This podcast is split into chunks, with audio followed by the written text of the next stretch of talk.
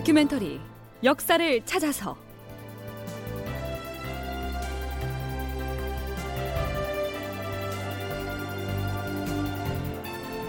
제 753편 일본군 한양 도성에 무혈 입성하다. 극본 이상락 연출 최용준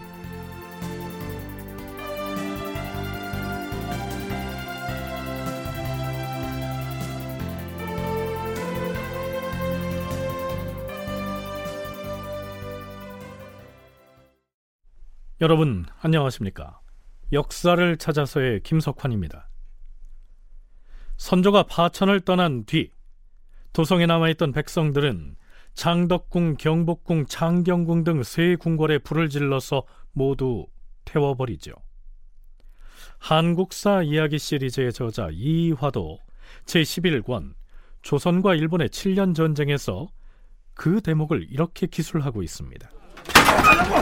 이건 내 거야!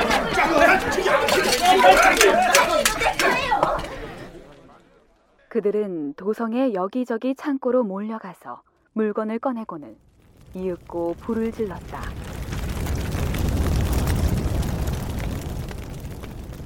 그러고 나서 한 패는 경복궁으로, 한 패는 창덕궁으로, 한 패는 창경궁으로 몰려가서 귀한 물건들을 마구 훔쳐내고 연달아 불을 질렀다. 궁궐에 불이 붙자 시커먼 연기가 온통 하늘을 뒤덮었다. 선조는 1592년 음력 4월 금음날에 도성을 떠납니다. 그날은 하루 종일 심지어는 밤중까지도 심하게 비가 내린 것으로 기록되어 있습니다. 과연 그 폭우 속에서 웅장한 대궐 건물이 모두 불탔겠느냐? 선문대 방기철 교수는 이러한 점을 한번 의심해 볼 만하다고 얘기합니다. 일본군은 나중에 한양에 입성해서 종묘를 주둔지로 삼았다가 거기에 불길한 기운이 있다고 해서 불태워 버리게 되는데요. 그때 종묘를 불태우면서 다른 궁궐도 함께 태운 것이 아니었겠느냐. 방기철 교수는 그렇게 추정하지요. 그러나 개인적인 추정일 뿐 세 군데의 궁궐을 일본군이 태웠다는 사실 역시 증명하기는 어렵습니다. 자, 그럼 기왕 궁궐의 화재 문제를 거론한 김에 한 가지를 더 짚어보겠습니다. 이제 노비 문서를 보관하던 장애원을 불태워 없앴으니 우리 모두 임해군의 집으로 갑시다. 평소에 백성들의 재물을 닥치는 대로 수탈해서 창고가 가득하여 하였습니다. 음, 우리는 병조판서 홍여순의 집으로 갈 것입니다. 자, 그 역시 재물을 갖다 바치는 행렬이 대문 앞에 그칠 새가 없다 하지 않았는가? 가자, 가자, 가자, 가자. 가서 재물을 털어오고 그 집들을 모두 불질러 버리자. 자, 갑시다, 가자, 가자. 이놈들! 난동을 멈추지 못하겠느냐?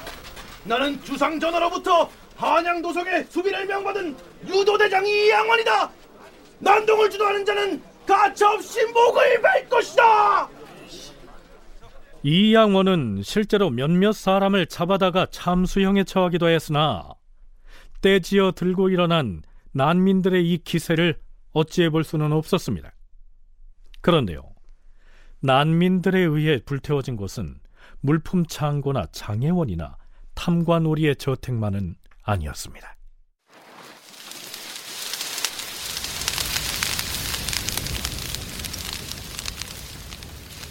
난동을 일으킨 자들은 홍문관에 간직해오던 서적을 모두 불태워버렸다. 춘추관의 실록들과 다른 창고에 보관되어 있던 사초들도 모두 불탔다. 승정원 일기 역시 모두 남김없이 타버렸고 궁궐 내외의 창고와 각 관서에 보관된 문서나 서책들도 남김없이 타버리고 말았다. 여기서 서강대 계승범 교수의 얘기 들어보시겠습니다. 지금으로 말하면 대통령 비서실에 매일매일 일지라고 할 수 있는 승정원 일기는 지금 남아있지를 않고요. 그리고 외란 발생하기 한 3, 40년 전에 나왔던 비변사라는 거에서 했던 비변사 등록 이런 것도 지금 많이 불타 있는 상태고요. 어, 문제는 우리가 실록을 편찬할 때 여러 가지 자료를 참고합니다. 가장 많이 참고하는 게 시정기라 그래가지고 각종 관청에서 계속 보관하고 있는 정말 완전히 진짜 1차 거의 완, 이거는 무슨 역사책도 아니고 그냥 자료 덤이죠. 그런 걸 참고하기도 하고 또한 이제 그 사초라 그래가지고 사관이 개인적인 자기 코멘트를 해놓은 것인데 사초들은 대부분 개인이 해놓은 코멘트이기 때문에 자기 집에서도 보관하고 있어요. 그래서 오히려 나중에 광해군 때 그 선조실록을 편찬하고자 할 때 자료가 너무 없으니까 집에 소장하고 있는 사초를 다 갖다 바쳐라 이런 명을 내리기도 하죠. 무엇보다 나중에 실록을 편찬할 때 중요한 자료가 되는 사초의 경우 평소에 사관들이 개개인의 집에다가 보관을 하기 때문에 큰 문제는 없었지만 각 관청의 업무를 그날그날 기록한 시정기를 비롯해서 승정원 일기 등이 모두 불타버렸기 때문에 뒷날에 펴낸 선조실록이 부실할 수밖에 없었습니다. 그러나 관청에 보관했던 주요 자료들이 대거 소실됐음에도 불구하고 선조실록이 대부분의 사안들을 갖춰서 담아낼 수 있었던 그 배경을 선문대 방기철 교수는 이렇게 얘기하고 있습니다. 선주실록이 그 전쟁 막 피난 가는 그때 기록을 조금 소략한 건 사실인데 실제로 임진왜란 관련된 기록물들은 굉장히 많아요. 뭐, 뭐 고대일록, 세미록, 뭐 그, 뭐 난중일기 등등 예? 여러 가지 기록들이 있지 않습니까? 그래서 저는 1592년부터 99년 요때 상황을 재현하지 못할 정도로 사서가 부족하다 그렇게 생각하지 않아요. 물론 관찬 사서들이 남아 있었다면 보다 더 자세한 모습을 그릴 수 있었을지 모르겠지만 네. 충분히 뭐 난중잡록이라든지 뭐 엄청나게 많은 사료들이 남아 있거든요. 그래서 당시 임진왜란 당시의 시대 상황을 뭐 확인하는 데 있어서 크게 문제되지는 않는다. 네, 이 시기에 이르면 특히 지식인 계층이 크게 늘어나게 돼서 그들이 개인적으로 많은 기록을 남기게 됩니다. 우리가 지금 다큐멘터리를 진행하면서 선조실록 말고도 유성룡의 징비록이나 이항복의 백사집, 이순신의 난중일기 등 여러 개인 문집에 실린 내용들을 수시로 인용할 수 있는 것도 다 그 때문이라고 할 수 있겠죠.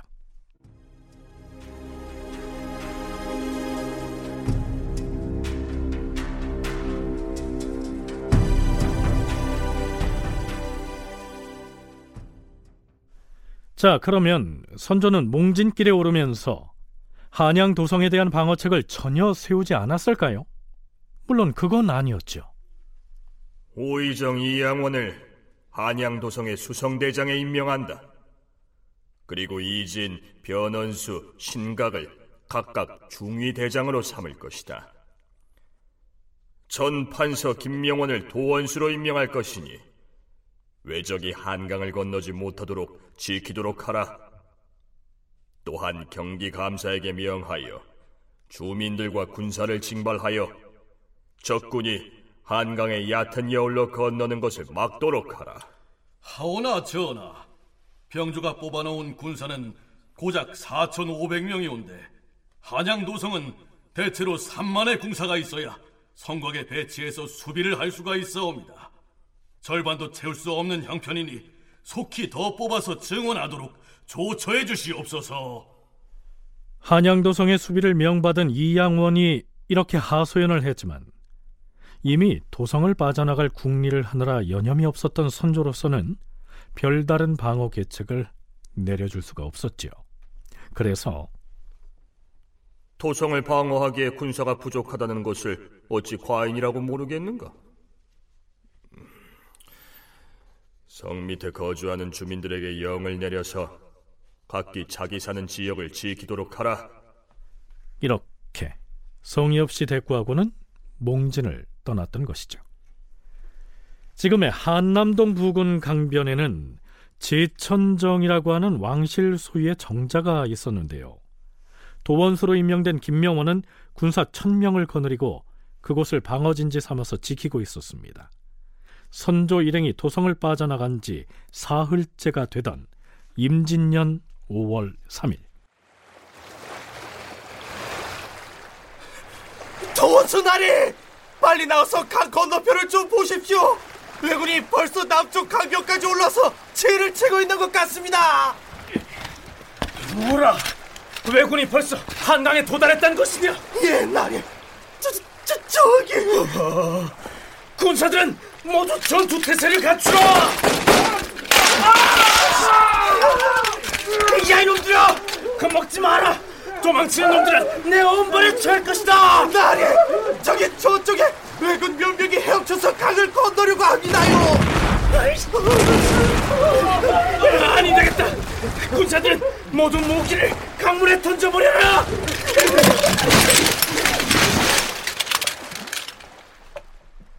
김명원은 강 건너의 왜군 진영을 향해서 공격 한번 제대로 해보지도 못하고 임금이 머물고 있는 행제소로 가겠다면서 도망을 칩니다. 실록에는 이렇게 기록되어 있습니다. 왜적이 한강 남쪽에 이르자 도원수 김명원이 군사 천여 명을 이끌고 제천정에 주둔하였는데 적이 쏜 포의 탄환이 정자 위에서 어지러이 떨어졌다. 적군이 장난삼아 헤엄쳐 건너오려는 신용을 하자 깜짝 놀란 김명원은 감히 적에게 항거하지 못하고 군기를 모두 강에다 넣어버리게 한 뒤에 행제소를 향해 도망하였다. 일본군은 건너편에서 조총뿐만 아니라 포를 쏘아 날린 것으로 되어 있는데요. 김명원이 물속에 던져서 가라앉히라 하고 명한 조선의 무기가 어떤 것이었는지는 기록에 나와 있지 않습니다. 하지만 칼이나 활을 강물 속에 내던졌을 리는 없을 테지요. 아마도 총통을 비롯한 화포가 일본군 손에 들어갈까봐 수장시킨 것이 아닐까요? 자, 그렇다면 조선군은 왜 개인용 총포인 승자 총통이라도 한번 제대로 날려보지도 못하고 맥없이 도망을 치고 말았을까요? 애당초에 한양에 남은 조선의 군사들로서는 밀려 올라오는 왜적을 물리치겠다는 의지도 없을 뿐더러 또 그렇게 왜군을 막아낼 만한 군사력도 갖추지 못했던 탓이었겠죠. 계승범 교수의 얘기입니다. 한강 방어선을 친다 그럴 때 일본군이 어디로 건너올 줄 압니까? 그리고 이미 이미 충주를 통과하고 한양에 근접한 일본군 앞에는 조선군 향도가 다 있거든요. 그러니까 이게 엄두가 나지 않는 것이죠. 그렇지만 이제 왕명이니까 김명원은 몇 명 안 되는 부, 그 군사들 그 군사를 거느리고 수습을 하고 있는데 뭐 사기는 뭐 땅에 떨어져 있는 상태고 서로 서로 얼굴 바라보고 두려워하고 있고 이런 상황에서 김명원은 사실은 몇 번 뭐 좀 간단한 이렇게 뭐 전투도 아니죠 간단한 뭐 그런 충돌 그런 거 한 다음에 그냥 뭐 도망가 버립니다. 그러니까 물론 김명원이 먼저 도망간 건 아니고 병사들이 밤만 되면 자꾸 줄어요. 이런 상태죠. 그렇다면 한양도성의 수성대장을 맡았던 우의정 이양원은 또 어떻게 했을까요? 우상대감! 우상대감! 저기 제천정에서 급보가 왔습니다. 제천정이면 도원수 김명원이 한강 수비를 하고 있는 것이 아니냐? 그렇습니다. 아, 그런데 왜군이 이미 강건터편에 도달해서 총포를 쏴 공격하는 바람에 그래서 적군이 벌써 한강을 건너고 있다는 말이냐? 도, 도, 도, 도, 도원수는 지금 어찌하고 있다 하느냐? 도원수 나리는 벌써 무기를 버리고 후퇴해서 전하가 계시는 행제소로 향해 말을 달리고 있다고 하옵니다. 허허, 이런 이런 이제 곧 뇌군이 닥칠 터인데 이러고 있을 수는 없는 것이 아니냐? 군사들에게 모두 후퇴하라 이르라. 아, 나리 지금 말을 타고 어디로 가시는 것입니까? 나는 동쪽으로 저기 관동지방으로 달려가서 전하를 뺄 것이다. 이리야!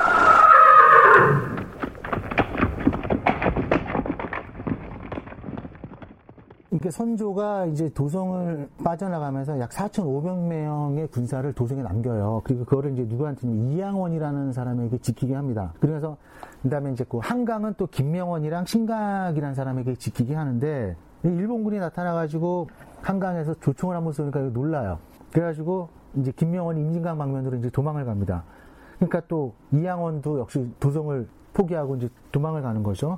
그래서 아무런 저항 없이 일본군이 아, 도성에 이제 들어오게 되는 겁니다. 그 얘기는 그러니까 방어 체제가 완전히 무너진 거죠.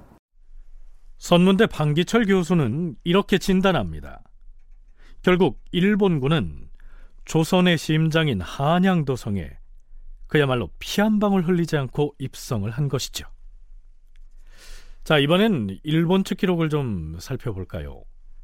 일본의 군사 관련 기록인 음덕기에는요. 가등청정, 즉 가토 기요마사가 한양도성에 입성하게 된 과정을 이렇게 기록하고 있습니다.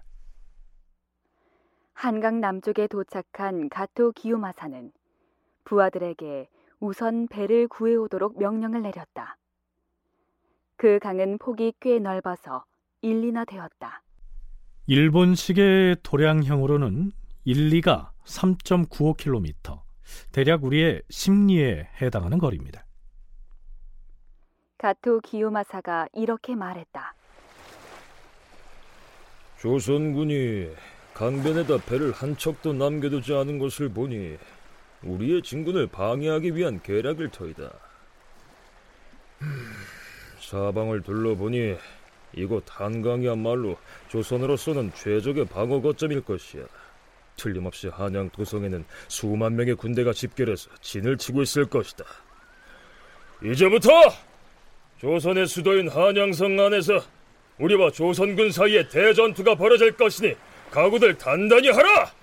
이때 소내라는 젊은 무사가 나서더니 장군, 저는 강변 마을에서 자랐기 때문에 수영을 썩 잘합니다. 제가 지금 당장 강 건너로 헤엄쳐 가서 배를 구해 오겠습니다.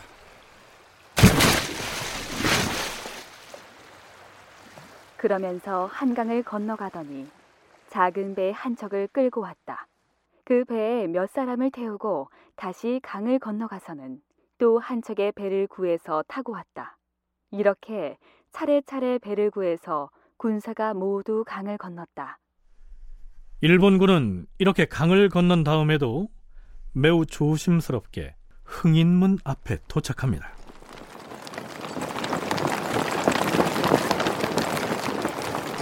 멈추어라!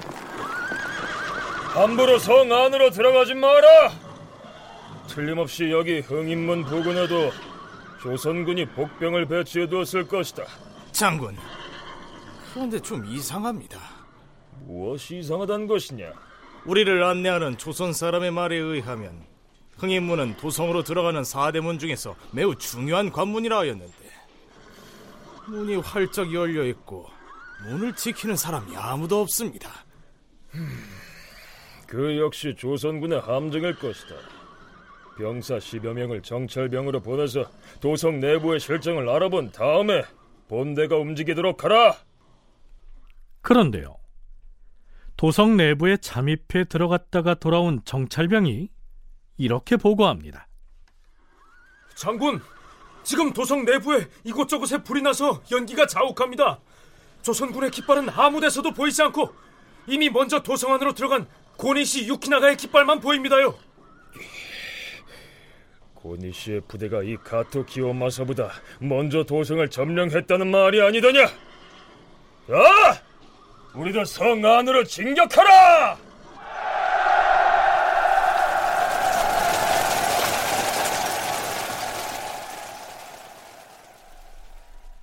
일본군을 지휘하는 소서행장이나 가등청정으로서는 한양도성에서 명운을 건 한바탕의 대전투가 벌어질 것으로 예상했는데 막상 도착해 보니 사대문은 활짝 열려 있고 임금을 비롯한 조정 관리들은 모두 도성을 빠져나가 텅 비어 있었으니까요. 아마도 이러한 상황을 이해하기가 어려웠던 모양입니다. 일본 측 문헌의 여러 곳에 참으로 의아하다 하는 내용의 기록이 자주 나타나는 것을 보면요. 한마디로 일본군은 한양 도성의 글자 그대로 무혈 입성을 한 것이죠. 다큐멘터리 역사를 찾아서 다음 시간에 계속하겠습니다.